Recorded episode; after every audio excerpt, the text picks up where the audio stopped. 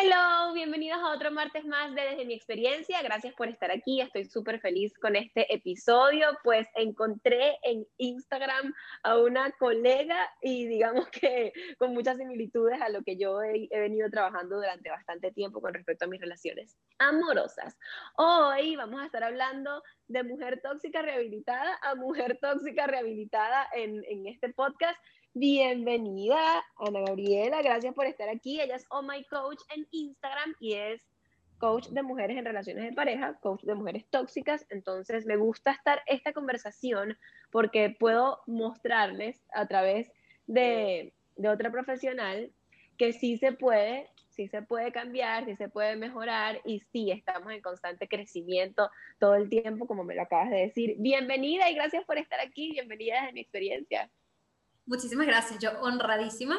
Me encantan los podcasts y aunque no puedo hacer muecas y no me pueden, no me pueden ver en este momento, créanme que tienen a una servidora aquí bien alegre y bien contenta de estar con ustedes y compartirles toda mi experiencia que creo que es bastante similar a la de Valentina.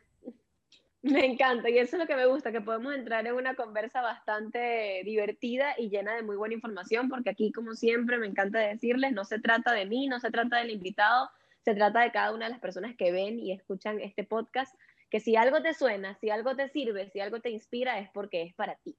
Y el hecho de poder crear espacios como estos, donde no solamente es una motivación, digamos que de redes sociales, sino que tiene información real y que te apoya a crecer, para mí es muy valioso poder saber que estás aquí prestando atención y también nutriéndote de buena información. Para comenzar, olvidé decirte eso antes del video, qué bueno que te voy a agarrar de sorpresa. En la primera temporada tuve una pregunta sorpresa para todos los invitados que los agarraba a veces muy desprevenidos eh, y les preguntaba siempre qué es el amor.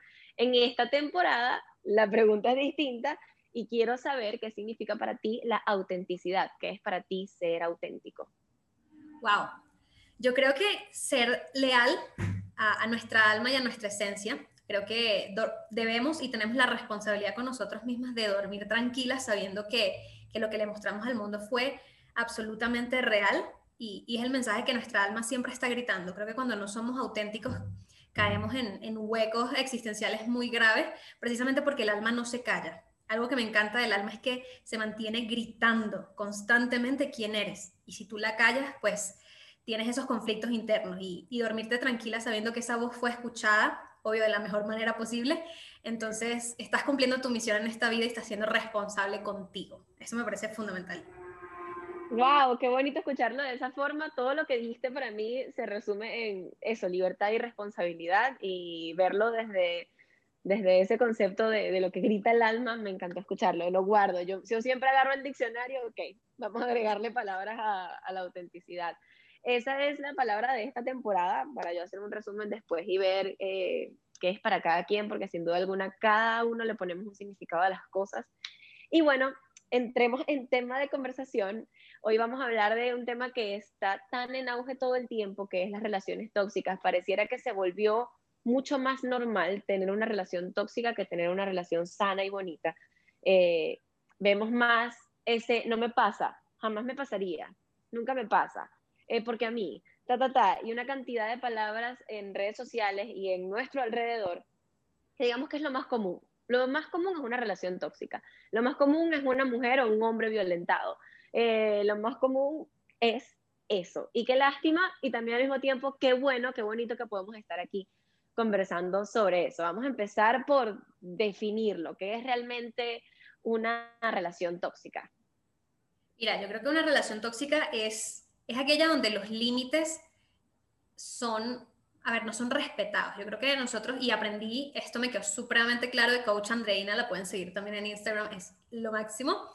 Ella conversando cuando la conocí me decía que hay una teoría del metro cuadrado, ¿no? Entonces yo tengo un metro cuadrado imaginario a mi alrededor donde existe todo eso que es importante para mí, donde está mi amor propio, donde están mis sueños, donde están mis valores, donde está mi familia, todo lo que yo amo.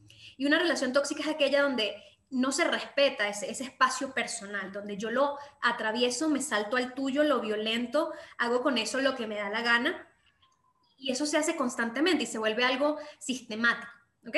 Es algo que pasa constantemente, porque no te puedo decir que una persona eh, va a ser tóxica simplemente porque en algún momento, mira, se le fueron los cables y, pecó, pues digamos, por, por decir una palabra que no era, por atropellar sin querer a otra persona, pero digamos que se vuelve, se vuelve tóxico cuando es un hábito, cuando yo ataco y violento lo que para ti es importante y, y muchas veces a sabiendas, muchas veces conscientemente. Total, yo pienso que, o sea, que es muy mentira, es muy importante resaltar que una relación tóxica no estamos hablando solamente de pareja, puede ser familiar, puede ser en amistades, puede ser entre tus mismos compañeros de, de casa, porque cuando emigras se ve mucho que vives en comunidad y, y sin duda hay que cuidar muchísimo eso porque terminamos siendo violentados, y digo violentados que parece ser una palabra muy fuerte, pero terminamos siendo violentados de diferentes formas unas digamos que más suaves, entre comillas, y otras mucho más fuertes, en todas las relaciones de nuestra vida. Y a veces ni siquiera nos damos cuenta que nosotros mismos somos la persona tóxica. Entonces creo que esa también es una pregunta importante para iniciar. ¿Cómo me doy cuenta que soy yo la persona tóxica? Yo literalmente lo busqué en internet en ese momento cuando dije, ya va, algo tiene que estar pasando y me dijeron una frase muy importante que es, no se trata de esa persona, se trata de ti. Y ay, si se trata de mí, ¿será que yo soy la loca? ¿Será que yo soy la tóxica? Y me fui a internet y que, ¿cómo saber si soy una tóxica? Y realmente internet tiene mucha información, pero me gustaría saberlo de ti. ¿Cómo me doy cuenta que la tóxica soy yo? A ver, a mí me sirvió mucho y me encanta que hables de tu experiencia personal porque creo que de ahí saco mis propios conceptos que ojalá les sirvan a ustedes y de eso se trata todo este movimiento de, crecimiento, contar nuestras historias y, y conectar con alguna parte de la historia del otro porque parece mágico, que algo de lo que tú dices siempre va a resonar conmigo, aun cuando no nos conozcamos, aun cuando vivamos en países diferentes, culturas diferentes, idiomas diferentes, esa es la magia del crecimiento personal. En mi caso, me di cuenta cuando, a ver, yo migré, yo me fui primero a Colombia y bueno, me encontré sola, creo que cuando nos estamos solas, wow, eh, es ese momento de, de estar cara a cara frente a lo que más nos da miedo, frente a lo que más detestamos. Y si algo fue como un denominador en mi vida es que yo siempre estaba peleada con alguien. Siempre. Dios mío, yo decía, el mundo es tan idiota, el mundo es tan imbécil, o sea, es que ellos no, no entienden, es que ellos no saben, es que yo soy mejor, es que... Y me peleaba con profesores, con mis amigos, con mis hermanos, con mis papás, con mi pareja, con todo el mundo cuando estoy en Colombia y digo, oh, me estoy peleando con alguien, dije, me traje el problema, yo era yo, era yo. Entonces, creo que cuando ese mismo problema, ese mismo factor se te repite en varios dominios de tu vida, en el social, en el intelectual, entonces en tu colegio, en la universidad, con tus profesores, con la autoridad, con quien sea, el común denominador eres tú y pregúntate qué cosas y qué características queridas que tengo yo se están reflejando en todo, cuál es el mensaje que todo el mundo me está enviando. Al alejarse de mí, al estar molestos conmigo, al decirme no me grites, vale. Porque bueno, todos tenemos ese, ese tornillo suelto, el mío era de la rabia. Entonces yo hablaba muy golpeado yo decía cosas muy sin, sin tacto, yo me, me, las daba de la honesta, de la sincera, de la que nadie se atreve a decir las cosas, pero entonces yo violentaba a través de mis palabras a personas que amaba muchísimo y profundamente. Entonces, bueno, realmente me, a mí me pasó que me llevé el problema conmigo. Entonces, si, estás, si tú estás migrando, tanto como, como todos nosotros, pregúntate si ese problema se está repitiendo, mi reina, porque no eran los de tu colegio y no era el profesor y no era tu exnoviecito, a lo mejor el problema eras tú. Entonces, creo que pensar si nosotros somos el común denominador es una herramienta muy, muy buena. Total, y creo que eso a mí también me pasó ahora que lo dices, lo hago, lo hago consciente. Eh, yo fui identificando el todos los hombres son iguales, y lo hago entre comillas porque no todos son iguales, ya hoy lo puedo decir de esa forma, porque no todos me son infieles, todos me tratan mal, a ningún hombre con el que yo estoy le gusta lo que yo hago, o sea, yo soñaba con tener un fan número uno y yo no lo encontraba, que esa es siempre la, la reflexión que yo doy. Cuando yo me di cuenta de que la única que realmente no era su fan número uno era yo misma y que por eso estaba trayendo a mi vida personas que obviamente no creyeran en mi talento ni en las cosas que yo hacía, porque si yo no creía en mí, ¿cómo carajos quiero yo que los que me rodean lo hagan? Entonces, me rodeaba de relaciones, ya sea de pareja o de amistades, que no les gustaba lo que yo hacía, que no iban a verme cuando bailaba o cuando estaba en un show, que no escuchaban mis podcasts en este caso, era como, es eso que dijiste, es para allá va. El problema soy yo, soy yo la que no está cayendo en mí, soy yo la que no se está respetando, soy yo la que no se está queriendo, todo depende del factor que tú estés eh, descubriendo, en este caso, que se repite en tus relaciones.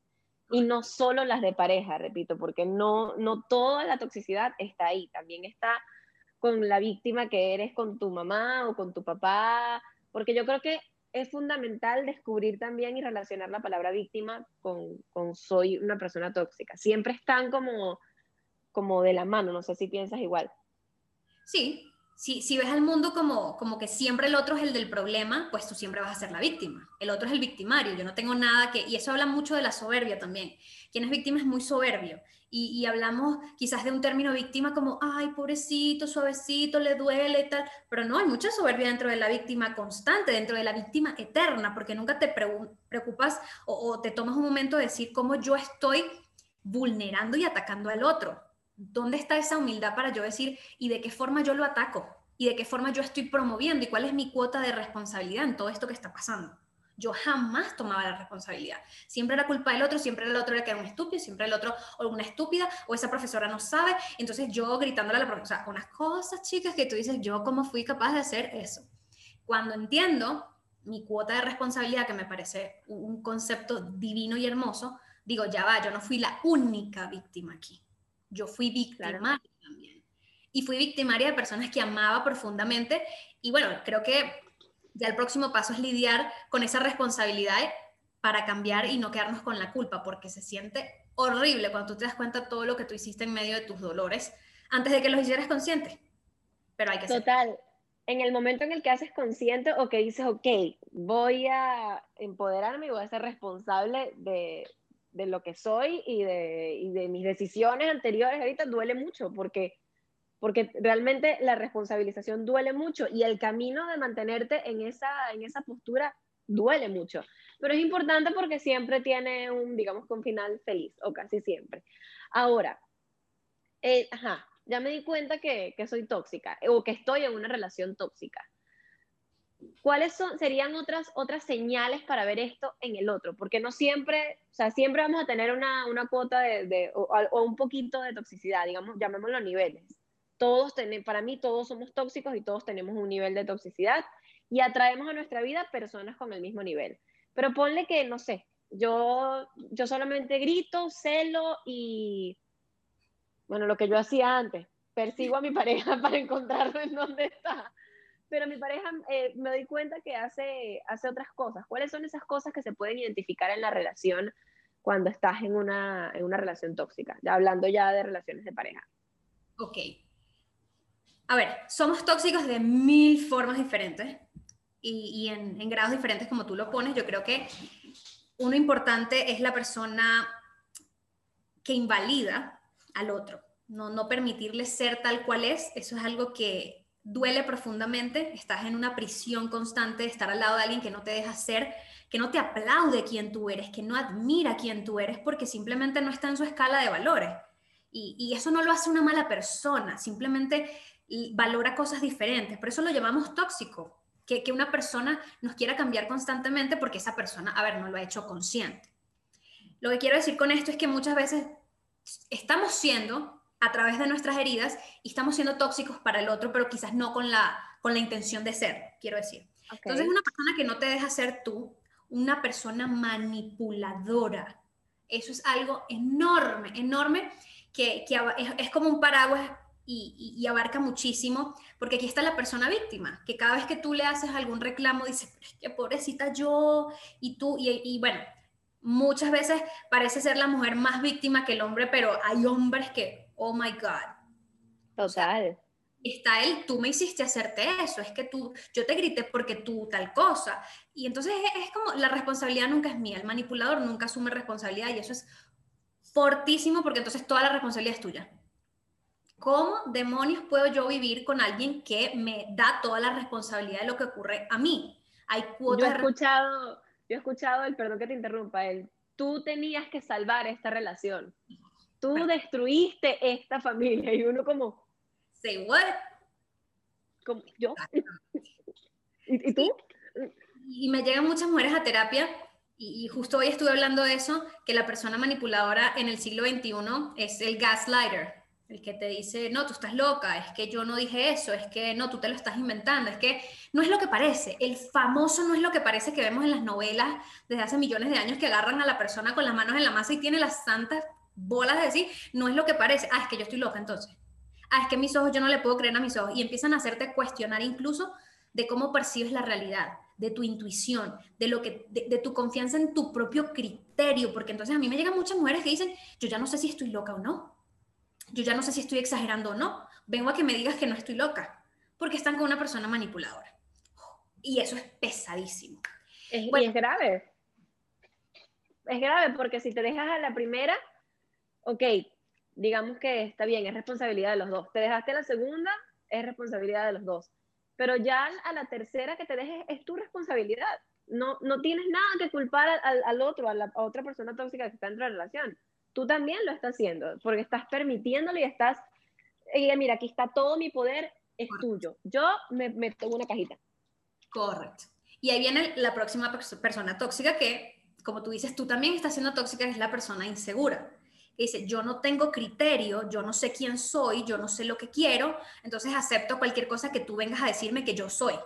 Y si yo soy loca, entonces sí, yo soy loca. Ah, es que tú eres un egoísta. Ay, ¿será que soy un egoísta? Ay, verdad es que yo soy un egoísta. Y ahí te hundes en un hueco precisamente por no tener la fortaleza y la inteligencia emocional para saber quién eres tú y qué es verdad y qué no. A mí me preguntan muchas veces, Gaby, y con, con los gaslighters, entonces, ¿cómo sé cuándo sí estoy exagerando y cuándo no? Porque, ojo, yo siempre les digo, no siempre es un gaslighter. A veces nosotros sí estamos con un cable suelto. Ah, Equilibrio ante todo. Pero, ¿cómo saber si estoy exagerando o si me están manipulando? Con inteligencia emocional. Si tú te comunicaste correctamente, si tú hiciste pedidos, si tú dejaste claro que algo te incomodaba, si tú, mira, has tenido esa conversación constantemente y de buena manera con esa persona y esa persona sigue haciendo lo que a ti te duele, cuando tú hagas un reclamo, tú tienes todos los argumentos y fundamentos para hacer tu reclamo. Ah, es que ahí vas a empezar tú otra vez. Sí, sí voy a empezar otra vez, porque esto sigue pasando. Ojo, si tú quieres tener ese reclamo mil veces, pues ahí llévese la vida completa, porque después de varios reclamos como estos, es cuando tú tienes que tomar una decisión. Sí, esto sigue pasando y yo no quiero estar aquí más contigo, que es la, la decisión y el paso que muy pocas mujeres en ese tipo de dinámicas toman, porque son inseguras. Pero si tú eres inteligente emocionalmente, a ti ningún manipulador te puede engañar, porque tú dices, no vale, yo te lo pedí y yo te hablé y yo te envié un mensajito y yo no sé qué y yo no me inventé lo que estoy diciendo. Pero hay que tener esa fortaleza y esa confianza en nuestro mundo emocional para que nadie pueda venir a decirnos, tú estás loca. Y eso a mí, a mí, a mí en mi caso me enfurece porque yo le digo a mi novio, a mi esposo, me casé hace poquito, todavía le digo, a mi esposo, cuando me dice, no, porque tú estás loca. Mira, tú a mí no me digas que estoy loca, porque yo estuve loca. Acepto, yo estuve loca pero le eché mucha bola para dejar de estar loca y lo que te estoy diciendo tiene todo el fundamento del mundo. Y ya ahí me paro firme, no para gritar a lo otro, sino para decir no. Porque es que esas palabras y esas cosas que nos dicen, tú eres tóxica, es que tú estás loca, es que a ti te gusta pelear, es que tú eres masoquista, que ya no sabes qué inventarte, ya no sabes en qué palo horcate, ya va, ya va. Porque entonces empezamos a dudar incluso nuestra propia intuición y, yo lo escuchaba en, en, otro, perdona que me extienda, pero es que me apasiona este Tranquila, no, me encanta, me encanta, no te preocupes. Que nos enseñan el gaslighting desde pequeños. ¡Wow! A desconfiar de nuestra propia intuición y de nuestra propia confianza.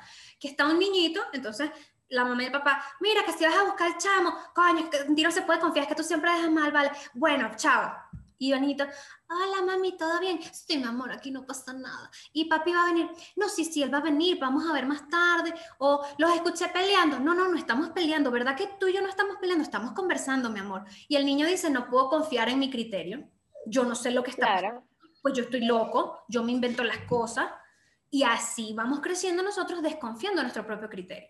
Entonces la persona manipuladora tiene muchas caras. ¿Y cómo se combate una persona manipuladora con inteligencia emocional? Y un niño inteligente emocional va a decir, pero yo no me inventé esos gritos. Ya va. Pero tú acabas de decir esto, mamá. Ah. Y ahí es donde nosotros, con fundamento y con argumento, tú dices, yo no estoy loco. Mamá, yo no estoy loco. Pareja, yo no estoy loca.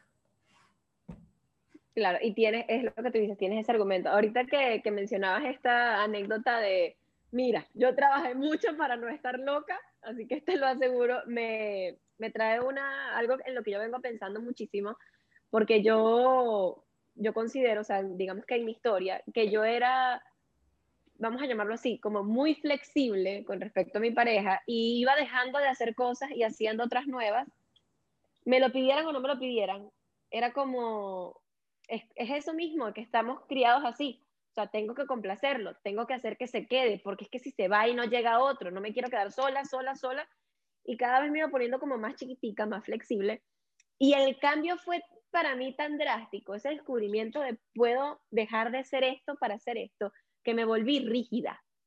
Entonces ya era el, ya no es el déjame examinar a ver si es que estoy loca o no estoy loca, sino el no estoy loca y punto. ¿Sabes? No, hay, no había un balance. Y digamos que últimamente en mi relación actual, que es muy hermosa, he venido trabajando en ese tengo que volver a mantener un poco de esa flexibilidad y es lo que tú dices, equilibrio ante todo. Si vas a pasar de esto de ser la tóxica loca y vas a dejar tu relación o modificar las cosas y solucionarlas dentro de ella y ser alguien nuevo, crecer para ti y tener inteligencia emocional y llegar a este punto, la idea no es que sea un punto de rigidez, de es lo que yo diga ahora porque es que yo confío tanto en mi intención que es lo que yo diga porque también minimizas a la otra persona y termina siendo tóxico otra vez. Entonces, para todo, para todo en esta vida hay un balance. Yo siempre intento decirlo porque pienso que para todo hay un balance. No tenemos que ser flexibles al punto de, de que ya no tienes ninguna articulación por mover porque ya estás muy chiquitita, ya cabes en cualquier lugar. Y ni tampoco ser tan rígida que no haya manera de, de, de confrontar algo, de reclamar algo contigo. Creo que eso es súper importante también. Sí, eh, incluso yo, a ver, creo que en algún momento de mi cuenta, porque yo paso por, a ver, mi cuenta soy yo, entonces yo paso por etapas. Hay veces que estoy más peleona que otras, hay otras que estoy súper amorosa y compasiva y tal. Bueno, llegó un momento donde yo dije, esta cuenta la gente la va a tomar como si fuese machista. Y yo decía, yo, pero era el mensaje un poquito que estaba dando, pero yo estaba como un poco peleada con las mujeres, porque nos cuesta mucho admitir nuestros errores también. Ah, entonces era, el orgullo por ser Cuaima. Y sí, yo soy Cuaima y a mí no me jode nadie y no sé qué. Y era como llevar esa, eso como una medalla y todas esas canciones. Eh, yo soy demasiado mujer para ti, por eso me dejaste, porque tú no podías con un mujerón como yo. Cállate. Él te dejó, él no te dejó, él terminó una relación. Y si tú no ves eso así, tú vas a sentirte abandonada y desde el abandono tú vas a salir de soberbia a decir que yo era demasiado tipaza para ti. Es que él no me merecía cállate la boca. El tipo te Ahí salgo yo por atrás, víctima. Sí. Entonces yo era como que, no, ese orgullo, esa vaina, yo soy demasiado red. No, humildad. Creo que lo más difícil del planeta y ese punto de equilibrio que tú mencionas, creo que se define muy bien con humildad. Humildad para reconocer tus aciertos sin echártelas y humildad para reconocer tus desaciertos sin golpearte y sin culparte y sin arrastrarte porque yo soy la peor persona del mundo. Entonces ese equilibrio, mira, eh, es un arte. Van a haber épocas donde ustedes lo van a llevar mejor que otras, pero no se vayan de palo, por favor, porque me vuelan la piedra. Continuamos. Sí, es como, es, es, eso, es tener una balanza. Es lo que tú dices, tal vez habrá un momento donde dirás, no, es que yo soy demasiado, yo, yo, yo. Y hay otras que estarás, no, porque a mí soy la peor novia del mundo, que también he pasado por esa etapa queriendo ser la mujer perfecta y queriendo ser la mejor novia del mundo, porque es que tengo la relación perfecta, entonces tengo que ser perfecta, es como, no lo vas a lograr. Van a haber momentos donde estás aquí, abajo, y momentos donde estás allá, arriba. Pero bueno, este tema, digamos que es muy amplio y para recopilar la información que tenemos hasta ahora, si no te has dado cuenta si eres o no eres tóxica o si alguien no, no tóxico en tu relación, busca concepto. Número uno, siempre buscar apoyo es la mejor solución. Buscar un coach, buscar una, una Gaby, buscar una Tina por allí que te apoyen con un proceso va a ser la mejor opción. Número dos, en lo que te des cuenta que te estás victimizando de algo, que te estás siendo tóxico en algo, responsabilízate de eso. Y lo que yo siempre digo es cambia ese por qué, o sea, que por qué a mí, que por qué me grita o que por qué yo, que yo grito por esto y por aquello. Buscar un para qué o que tengo que aprender de eso, creo que es súper importante y comenzar en este proceso de rehabilitación. Entonces la pregunta siguiente es, ¿cómo comenzamos este proceso de rehabilitación? De, de ser tóxica a ya no soy tan loca. Bueno, lo que dices con el acompañamiento es mucho más sencillo, depende de si lo quieren hacer con acompañamiento o por su cuenta, porque, a ver, por nuestra cuenta, que, sé que las personas que están escuchando ese podcast, este podcast probablemente lo estén haciendo así, como yo, yo, busco información, me sirve esto que escuché de aquí, me sirve esto del post que vi, y, y de, de, cierta forma lo están haciendo por su cuenta. Eso sirve hasta cierto punto. Sí, me parece muy valioso hasta cierto punto. Luego, si no puedes pasar de allí, pues un tema de acompañamiento profesional es la opción. Entonces, para los que están empezando por su cuenta investigando, les recomiendo mucho inteligencia emocional. Yo tengo un material, y no lo digo para que vayan y me lo compren a mí, pero sí está muy bueno, by the way. Pero eh, me sirvió muchísimo porque en mi certificación hablábamos mucho del mundo emocional. Yo soy coach ontológica y tenemos tres, tres ramas muy grandes a partir de las cuales nos vamos conociendo como seres humanos. Está el lenguaje, la forma en la, las palabras que utilizamos y las palabras que pensamos, porque los pensamientos también son diálogos internos y nuestro cuerpo, cómo actúa mi cuerpo frente a ciertas cosas. Pierdo la energía, aumento de energía, me recojo, salgo. ¿Me explico? Entonces, ya que mi perro está, quédate quieto. Los que conocen a mi perro, si no, vayan a mi Instagram, él es famoso. Ok, entonces, el, la parte emocional a mí me, tocó una fibra porque era la que yo más tenía que trabajar y ellos lo, lo pusieron de esta forma. Una especie de eh, diccionario o glosario de cada emoción. Entonces, bueno, saber a profundidad realmente qué significa la rabia, cuál es el mensaje que trae la rabia, qué es la tristeza y cuál es su mensaje, la ternura, el miedo, la alegría, para que de ahí entendamos la profundidad de lo que estamos sintiendo. Eso es solamente la parte superficial y, yo lo pongo como los colores primarios. Después vienen los colores secundarios porque a veces no solo sentimos rabia. De hecho, muy pocas veces solo sentimos rabia. Sentimos frustración, que es un poco de tristeza con rabia. Con rabia. Saberlo manejar, hay que tener esa información muy clara. Ojo, yo recibí la información y yo me la lloré, porque no es solamente leerla, es pasarla por el cuerpo. Y yo me la lloré y yo pataleé y yo fui la más malcriada en mi certificación porque yo decía, no, yo no quiero, yo no me quiero sentir así, porque se siente como un culo. Pero tienen que pasar por allí primero. Luego de eso, decir, listo, ya que tengo esta información base, que es un vocabulario para yo poder expresar qué es lo que siento, revisar mi historia personal y decir, ¿sabes qué? Yo lo que siento por papá no es tristeza solamente, es un resentimiento porque nos abandonó, o un resentimiento porque trabajó mucho y no estuvo conmigo, o fue un resentimiento porque le fue infiel a mi mamá, o lo contrario, antes que salgan los hombres. Tengo un resentimiento con mamá porque fue infiel, tengo un resentimiento con mamá porque me abandonó emocionalmente, que pasa muchísimo. Eh, tengo mujeres en terapia que me dicen, mi mamá es la mejor mamá, trabajó mucho, fue madre soltera, pero por trabajar mucho no estaba en casa. Y no es porque ella quisiera abandonarme emocionalmente. Y también es abandono, claro. También es abandono. Y me, y me dicen, ahora tengo una ansiedad y un apego ansioso impresionante cada vez que mi pareja se va de viaje, porque revivo cuando mi mamá se iba a Maracay. Mira, a Maracay, eh, porque tenía que trabajar. Entonces vamos reviviendo eso. Primero, los bebés, antes de comunicarse, aprenden vocabulario. Aprendan ustedes vocabulario emocional para que luego le puedan decir a su terapeuta exactamente lo que está pasando entre ustedes. Que nosotros los terapeutas, sin que tú estudies eso, te podemos acompañar, claro. Pero si tú quieres hacer ese ejercicio constantemente dentro de ti, les recomiendo esa información.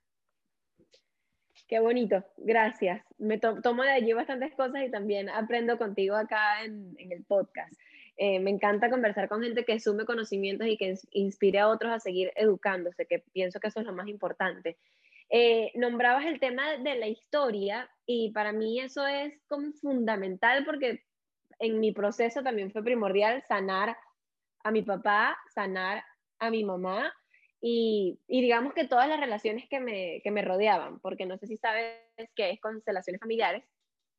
Bueno, yo estuve estudiando y viendo un poquito sobre, sobre eso y entendí que realmente estamos conectados a todo nuestro árbol genealógico. Y si ponemos a revisar en el caso de las relaciones amorosas, a ver desde aquí hacia arriba cómo fueron en nuestra, en nuestra casa, vamos a dar cuenta que venimos arrastrando lo de las tías, la abuela, la mamá y todos a nuestras relaciones. Y pueden ser cosas o muy buenas o muy malas. Y terminamos teniendo las relaciones igualitas o por lo menos las mismas conductas que nuestra familia dentro de las relaciones. Y eso pasa con hombres y mujeres, con todo el mundo. Porque me, me, gustó mucho un video que vi de los tuyos de que decía, tú, si tú piensas que tu, tu hermana es la única loca, pues no, tú también arrastras todo lo que viene de la familia y es súper importante revisar eso, sanar y perdonar cada una de esas relaciones y decir, ok, mi familia viene atrayendo solo en este caso relaciones tóxicas, yo elijo romper con este patrón y hacer las cosas diferentes. Porque tu, porque tu papá es médico, tú no tienes que ser médico. Y porque tu papá fue infiel, tú no tienes que ser infiel. Entonces, es, eso es mucho más rápido y mucho mejor en acompañamiento. En mi caso, yo comencé con talleres, que es ICRP, eh, liderazgo transformacional, ta, ta, ta, un montón de cursos en internet. Luego comencé la certificación de coaching, unos cuantos estudios de psicología y por allí trabajando para mí, entendí que era muy bonito tener la misión también de compartir todos estos conocimientos. Entonces, sí, yo le agregaría, le agregaría hacer mucho journaling. Creo que cuando escribimos lo que sentimos y lo que pensamos, eh, descubrimos muchas cosas sobre nosotros mismos. Y para mí también es muy importante el trabajo de amor propio. Creo que cuando, que cuando comienzas a amarte y a, y a saber, a sentirte merecedor de, de muchas cosas muy buenas, si estás en una relación tóxica te vas a dar cuenta que no mereces eso. Y es básicamente que vas a comenzar a levantarte y a tener un poco más de rigidez, hablando de esa flexibilidad de la que te contaba, para no aceptar o para simplemente poner límites y para sentirte libre, para salir de esa jaula. Yo siempre cuando hablo de libertad la defino como que mi libertad termina donde empieza la tuya. Y si tú quieres pisotear la mía y yo quiero pisotear la tuya, ya por ahí vamos muy mal. Entonces, es eso, para darte cuenta y para salir de ese círculo vicioso de relaciones tóxicas, es eh, trabajar en sentirte libre, trabajar en tu amor propio, trabajar en tu inteligencia emocional y va a fluir. O sea, vas a lograr tener una relación amorosa, sana y, y exitosa. Ahora, cambiando todo este concepto completamente, ¿cómo se ve una relación sana? Porque entonces pensamos ahora que una relación sana, me pasó a mí, pensé en algún momento que entonces una relación saludable era perfecta.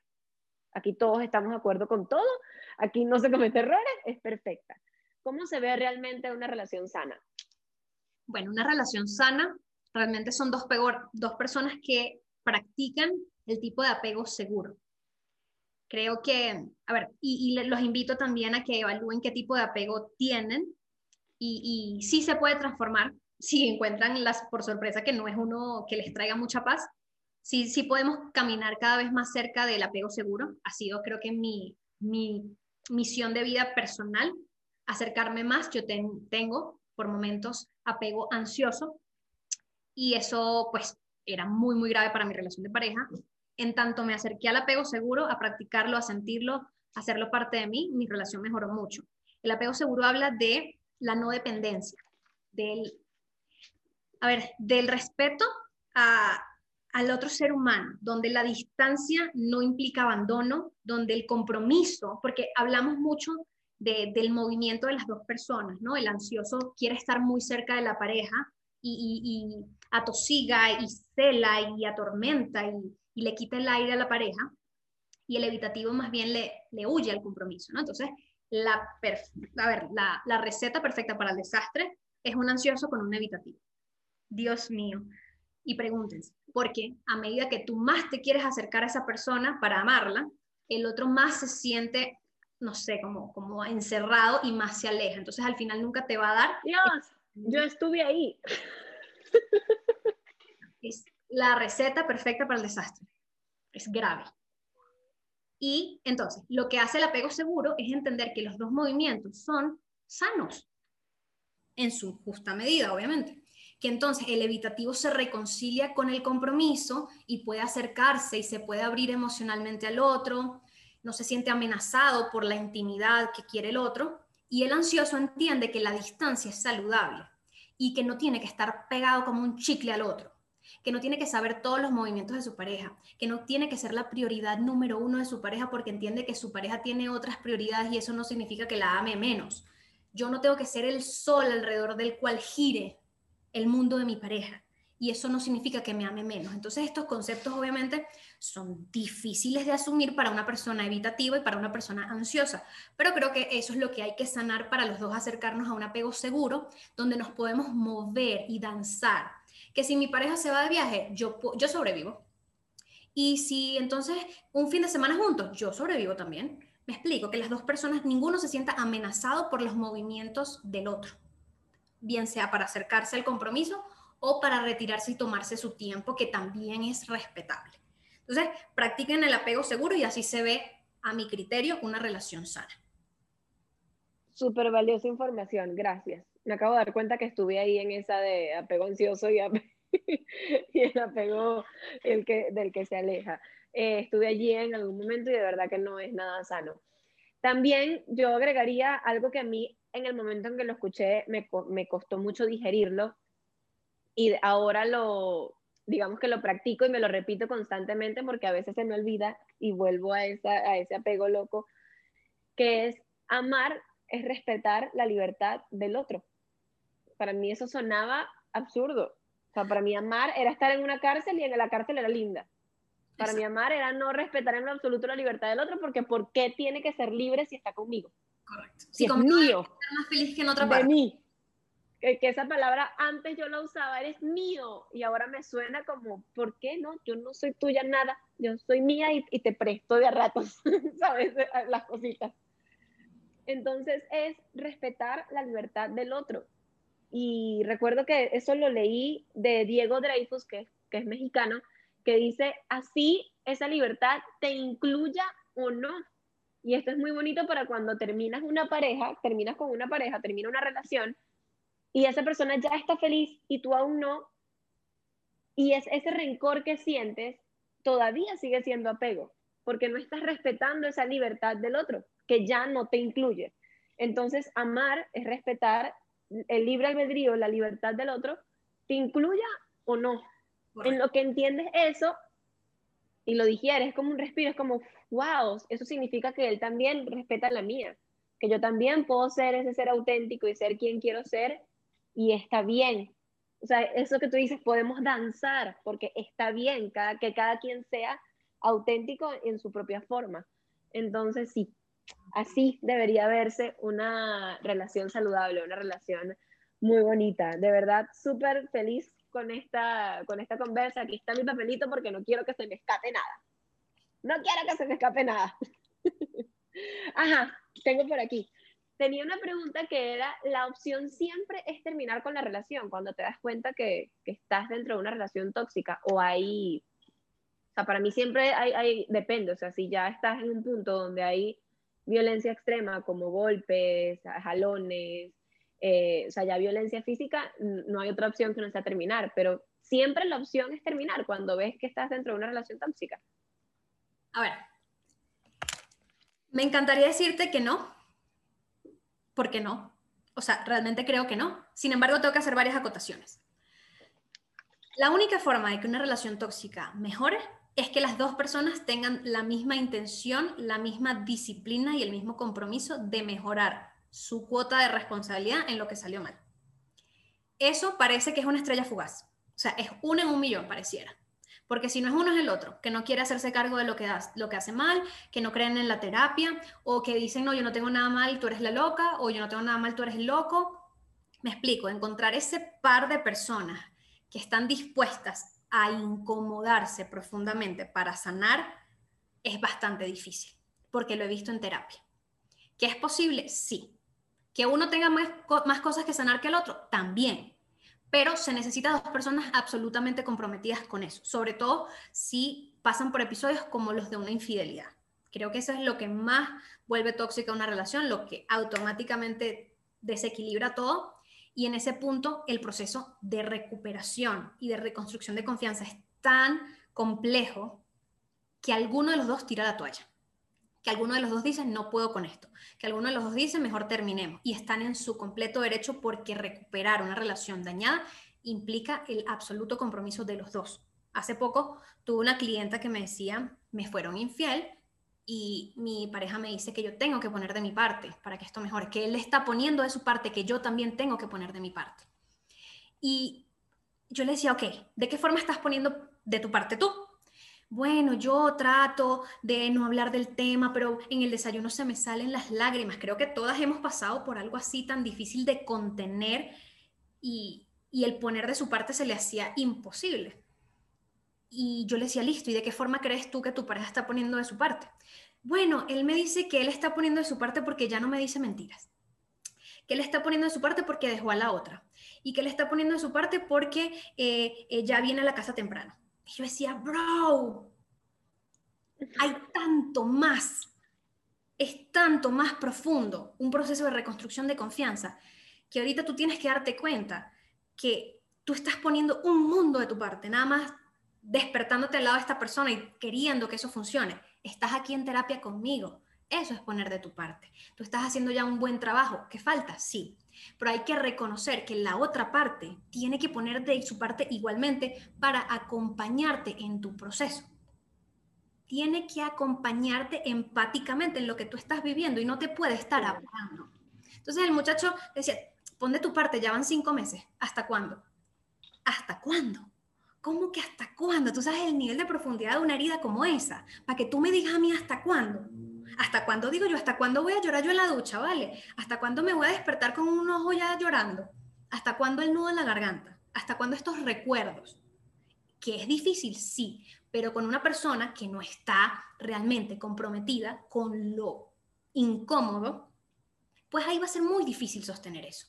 Si tú me dices que tu pareja está yendo a terapia contigo, que tu pareja te escucha, que tu pareja refuerza la confianza, que tu pareja está escuchándote, que tu pareja te entiende, que no te reclama porque tú no estás lista para seguir adelante, ahí hay dos personas altamente comprometidas. Entonces, evalúen, por favor, constantemente si ustedes son mujeres que están tratando de mejorar una relación que no está del todo bien y si su pareja está a la altura de eso.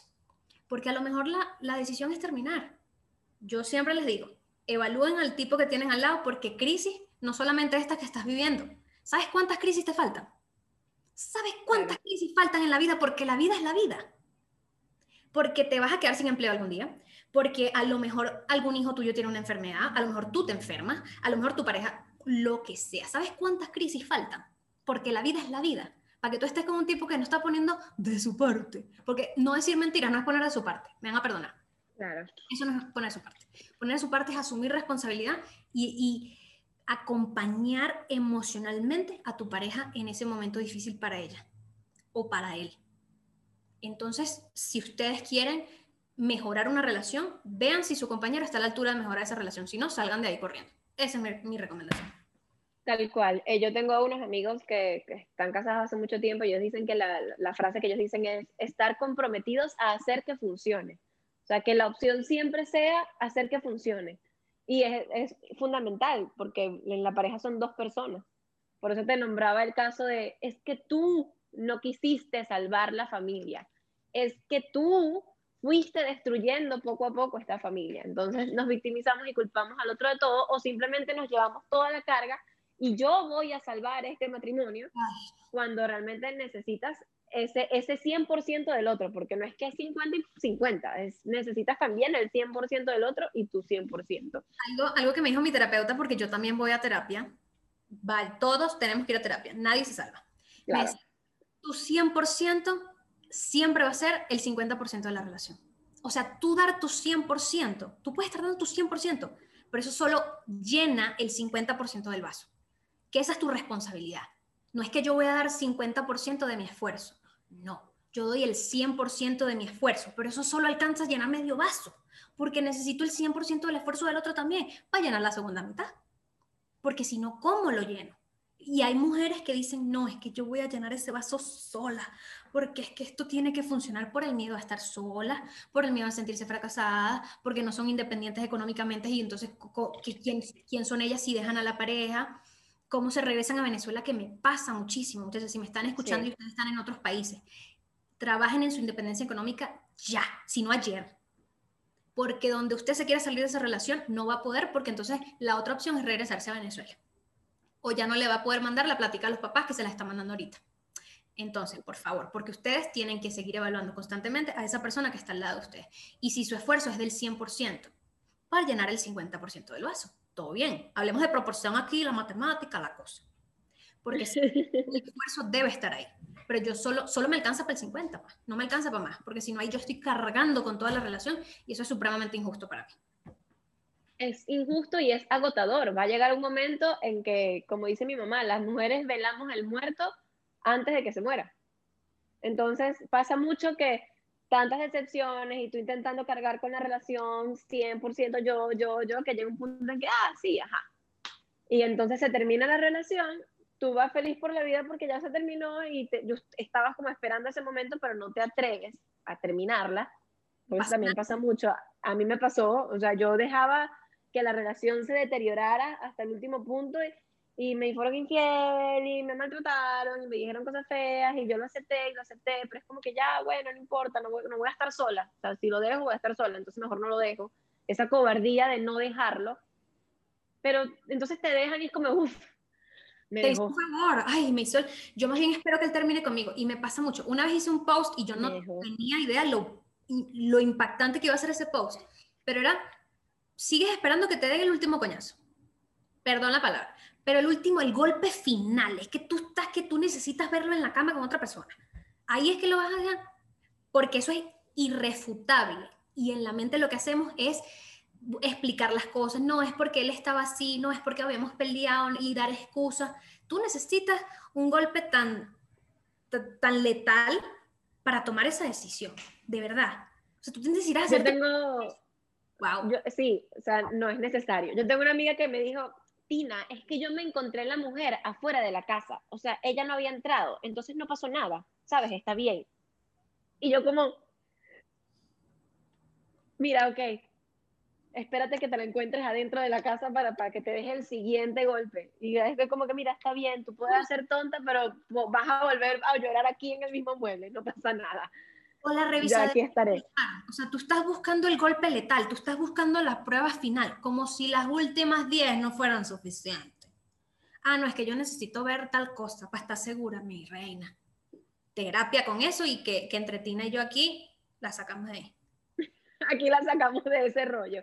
Sin duda es un tema complejo. Eh, nosotros lo hacemos tal vez sonar como un poco más sencillo porque o pasamos por ahí o estamos dentro de este tema tan, a mí me apasiona mucho este tema de, la mujer dentro de una relación tóxica o del hombre, que también tengo amigos que han estado en relaciones que es como, por favor, sal de ahí, no tiene remedio. Entonces es muy bonito poder encontrar información como esta y poder compartirla, de verdad. Muchísimas, muchísimas gracias por, por compartirla conmigo. Eh, quería dejar como unos, unas últimas herramientas para todas las mujeres y los hombres que están escuchando esto, ya más hacia el empoderamiento, el amor propio, el tal vez estas personas que ya salieron de esa relación pero no saben cómo reconstruirse a ellos mismos o que están dentro de una relación y están queriendo encontrar esa independencia, no solo económica, sino también emocional para no sentirse dependiente del otro. O sea, hablando de independencia en cuanto a dependencia o codependencia en una relación, porque si hay algo que es ideal es que un dependiente se encuentra un codependiente dentro de una relación, idealísimo, porque ahí de ahí no, no hay nadie que nos saque. Entonces, para todas aquellas que están en ese proceso de quiero convertirme en un ser independiente, de saber que no necesito nada de nadie, soy mi 100%, pero qué bonito, qué bonito, perdón, es poder estar acompañada de alguien que, que está comprometido a hacer que funcione conmigo. Entonces, si estás en ese proceso, eh, empezaré con mis consejitos y te dejo a ti para cerrar estos consejos. Es siempre, para mí el primero es busca algo que te apasione, que para mí cuando tú haces algo que, te gusta, estás en tu máxima expresión, es el momento en el que te ves mejor, en el que brillas y en el que te sientes amado por ti mismo. Entonces, si te gusta bailar, ve a bailar, si te gusta correr, ve a correr, si te gusta la playa, ve a la playa, si te gusta tomarte, tómate. Entonces, busca eso que te gusta y crece junto a eso, busca apoyo profesional, ya sea de un coach, ya sea de un amigo que sabe mucho, de libros, de podcasts como este, nútrete, despierta con la nutrición de, tanta información que hay afuera y para mí simplemente eso te va a hacer responsabilizarte de tu vida y encontrar esa persona auténtica y libre que eres.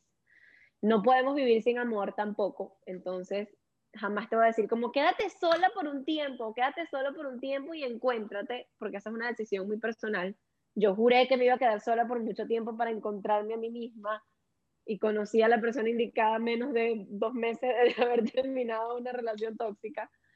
Entonces, es el momento perfecto llegará cuando tú realmente te sientas listo y, y, te, y, te, y sientas que esa persona que llegó a ti es la correcta. Entonces, no puedes vivir sin amor, eso es importante, no creas que entonces ahora porque puedes solo, si ya estás en esa etapa de que soy yo, arrechísima, mi 100%, no necesito a nadie, tampoco puedes vivir sin amor, es muy bonito sentirse acompañado. Y es nada, encontrar ese equilibrio en el amor, ese equilibrio en tu toxicidad, bajarle ese nivel tú para que puedas encontrar a personas que también tengan ese nivel bajo y conecta con personas increíbles como estamos conectando nosotras dos en este momento. Brutal. A ver, mi, mi aporte, a mí me gusta una frase que viene del budismo que dice, no podemos amar nada que no conozcamos a profundidad. Y después de conocernos, a ver, cuando digo conocernos es hacer un diagnóstico crudo, crudo, de quiénes somos en este momento. Y, por muchas, muchos momentos a mí me costó hacer eso. La primera vez que lo hice me encontré con cosas muy feas y primero tenía que darme cuenta de eso. Entonces soy o estoy siendo, hablen, también trabajen mucho en, en la forma en la que hablan, los tiempos verbales son importantes, estoy siendo no soy, porque soy es inamovible, soy no, no, cambia, soy es una realidad, mira, irrefutable. Estoy siendo, ¿no? Entonces en este momento de mi vida estoy siendo dos puntos. Tal, celosa, insegura, envidiosa, rabiosa, eh, no sé, malgeniada, lo que sea. Y lo mismo lo van a hacer con las cosas buenas. En este momento de mi vida estoy siendo disciplinada, estoy siendo respetuosa, estoy siendo buena amiga, estoy siendo buena eh, novia, estoy siendo tal, tal, tal, tal. Porque eso también cambia. No se crean, porque ni para acá ni para allá, ¿ok? Desde ahí, la aceptación de cómo somos. Nuestra aceptación, y creo que la aceptación es algo que es difícil de conceptualizar. Básicamente dice, yo soy capaz de verbalizar esto sin resistirme. Sin decir, yo soy envidiosa, pero es porque me, me, me, me. Y yo soy insegura, pero es porque mi mamá... No, sin refutarlo. Y que tú sientas tranquilidad, porque tú te vas a hacer cargo de eso. ¿Listo? Soy envidiosa. Sí. ¿Qué voy a hacer con eso? ¿Cómo lo trabajo? Pero primero tienes que hacer un escaneo de todas esas cosas que quieres mejorar y luego ser capaz, y si no eres capaz en este momento de verbalizar eso, trabaja hasta que lo seas.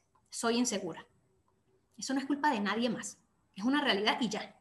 No tiene ni doliente, no tiene ni a quien echarle culpa, no tiene excusas, eso es y ya. O sea, pongo un punto ahí. Listo, en este momento de mi vida estoy siendo envidiosa. Punto. Es que no necesito escuchar más nada. Es que lo estoy siendo. Hagan ese ejercicio. Si ustedes son capaces de poner el lapicero y poner un punto allí, ahí ustedes se están aceptando. Y como eso pueden aceptar también situaciones de la vida mi pareja me fue infiel. Punto. Ay, es un maldito. Ay, fue porque yo no sé qué. No, termine la oración ahí y luego pregúntese, ¿cómo me hago cargo de eso? Yo puedo lidiar con esta realidad que acabo de escribir en papel, que es una realidad que es irrefutable. Tengo las herramientas para lidiar con eso. Quiero lidiar con eso. Estoy dispuesta, no estoy dispuesta. Y de ahí el próximo paso. ¿Ok? Creo que el conocernos, el aceptarnos es fundamental para incluso ser capaces de amarnos a nosotras mismas. Porque si yo no me doy cuenta y no acepto que soy insegura, ¿cómo demonios me amo? No estoy diciendo que si eres insegura no te puedes amar, pero tienes que amar quién eres y eres insegura. Entonces, ¿cómo, cómo lo niegas? Mientras estés negando partes de ti, va a ser bastante difícil que el amor propio sea genuino. Acéptate y trabaja en eso para que luego te ames más cada día. He dicho. Caso cerrado. Y cuando te amas más cada día, ahí no hay, no hay vuelta atrás. Sea, cuando comienzas a trabajar en ti y a escanearte, como tú dices, no hay vuelta atrás. O sea, si tú en un momento, esas, esas partes donde te sientes perdida, vuelves a ese escaneo, identificas lo que pasa. Me encanta lo que dijiste, que es aceptar sin refutar, sin, no, que me pasó esto, pero es porque, no, sino el, el, el, lo mismo que, que te decía, yo le, le agregaría el cambiar ese porque a mí o ese pero es que yo, por el para qué me está pasando esto, cómo lo voy a resolver, qué tengo que hacer, qué tengo que aprender de aquí. Y de ahí en adelante, eh, la historia es infinita, porque siempre va a pasarte. Quiero hacerte una última preguntita que también me parece súper importante porque sé que este sentir es literalmente de comunidad, de sociedad, de todos los que nos escuchan más uno. Y también pasa mucho que tal vez no eres tú quien está en una relación tóxica, sino tu mejor amiga, tu mamá, alguien cercano a ti. Y a veces no tenemos idea de cómo hacer un acompañamiento o de cómo apoyarlos a salir de esa relación o a darse cuenta de dónde están parados. ¿Qué le recomendarías tú a, la amiga de quien está siendo tóxica o quien está en esa, en esa relación tóxica? Bueno, puede que esto no sea una opinión muy popular. Hay que respetar las decisiones del otro. Y su historia se está escribiendo con una relación tóxica. No estoy diciendo que los abandonen, estoy diciendo que respeten la historia del otro, aun cuando a ustedes les duela profundamente ver a un ser querido en eso, porque de ahí tienen que aprender ellos. Sacarlos, intentar alarlos y sacarlos, puede ser incluso interferir con su proceso de aprendizaje. Ahora, que nos dan ganas y obviamente uno quiere lo mejor para el amigo, porque yo también lo siento así, listo. La forma respetuosa de hacerlo es preguntar, ¿qué haría Gabriela? si ve a un amigo en una situación, y lo he hecho muchas, a mí me dicen, tú debes dar los mejores consejos, tus amigas deben estar, mira, súper felices de tenerte a ti de amiga. Yo les digo, yo no me meto. Yo les pregunto si puedo darles mi opinión. Y lo hago constantemente. Y me echan el cuento, ta, ta, ta, ta. Me quedo callado un momento y les digo, ¿quieres que te dé mi opinión o quieres que te escuche en este momento? Y hay veces que me dicen, quiero que me escuches, y otros me dicen, no, dame tu opinión, obviamente lo está buscando, listo mi opinión es esta y esta y esta. Y no apegarme emocionalmente a la decisión del otro. Porque si yo le doy mi consejo y no lo toma, está en su derecho a no tomarlo. Yo, yo, a mí me da mucha paz haberme reconciliado con el sí y con el no. Porque yo puedo querer ayudar a esa persona y esa persona puede decirme que no quiere que la ayude. Pero es mi responsabilidad ser respetuoso con su proceso de aprendizaje y decir, no está lista, y eso no lo hace una mala persona, y no lo hace tonta, y no la hace masoquista, y no la hace que a ella le gusta sufrir. No, está en otra etapa de su proceso. Y aquí estaré apoyándola. Cuando ella me lo permita, porque no metan la cucharada donde no, porque van a salir peleados. Ese es mi consejo. Total. Menos que se trate de violencia doméstica, obviamente, ahí métase todo lo que usted quiera, llame policía y lleve gente. Eso te iba a decir, ya va si hay violencia doméstica, si hay eh, ya golpes, eh, ahí sí, hay que, hay que meterse, lamentablemente no queda de otra. Denle. Si es una persona que está viviendo su relación con malos hábitos y nada que quieren, nada que quieren, escuchen. Y si eso les hace daño a ustedes, también están en su derecho de tomar distancia porque he escuchado muchísimas veces. Es que vienen y me vienen con el mismo cuento y yo no puedo verla sufrir porque me duele y es mi hermana y es mi amiga, no sé qué. Es su historia. Ojalá estemos ahí y estemos a tiempo y todo de, de que no pase a mayores, pero creo que, no sé, puede que no sea una opinión popular, es lo que quiero decir.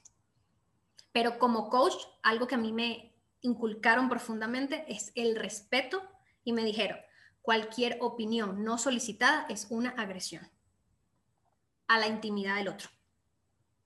Es, lo mismo que estábamos hablando, porque estoy sobrepasando eh, por, tus límites. Y, y siempre lo digo, también pasa mucho con el mismo tema de las redes sociales, que la gente cree que porque tenemos vidas públicas, tienen todo el derecho de intervenir en ellas y de dar consejos y de decir cosas que les parecen y cosas que no cuando eso va para la persona que te está dando la opinión o si tú vas a dar la opinión. Pregúntate si realmente es importante, eres importante para esa persona o si esa persona es realmente importante para ti para tomar las palabras que te da.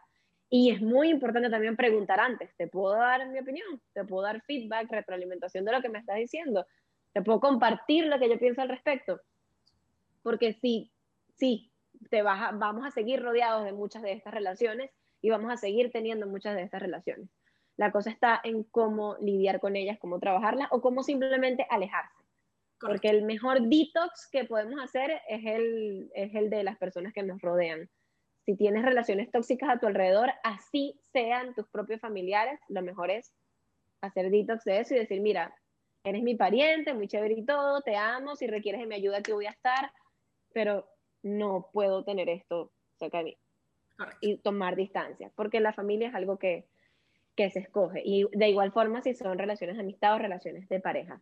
Ahora sí, llegamos al final. Desde mi experiencia, voy a dejar tu usuario en todas partes para que puedan ir a seguirte y ver todo lo que haces, que me fascina, me encanta la forma en que llevas tu contenido. Y nada, de mujer tóxica rehabilitada a mujer tóxica rehabilitada, les decimos a todos ustedes que sí se puede, que todo lo que escucharon acá no se trata de nosotras dos, se trata de ustedes, se trata de que lo, lo revisen. Si, si te queda la falda, póntela y toma acción con eso porque no sirve de nada escuchar un podcast completo y decir, oh, wow, sí, tienes razón, y darte la vuelta y esperar que tu pareja te siga gritando, poniendo un ejemplo sencillo. Muchísimas gracias de verdad por conectarte. Por aquí nos despedimos. Arroba Tina Jiménez, arroba Oh My Coach y espero que puedan disfrutar de este y todos los episodios. Nos vemos y escuchamos el próximo martes.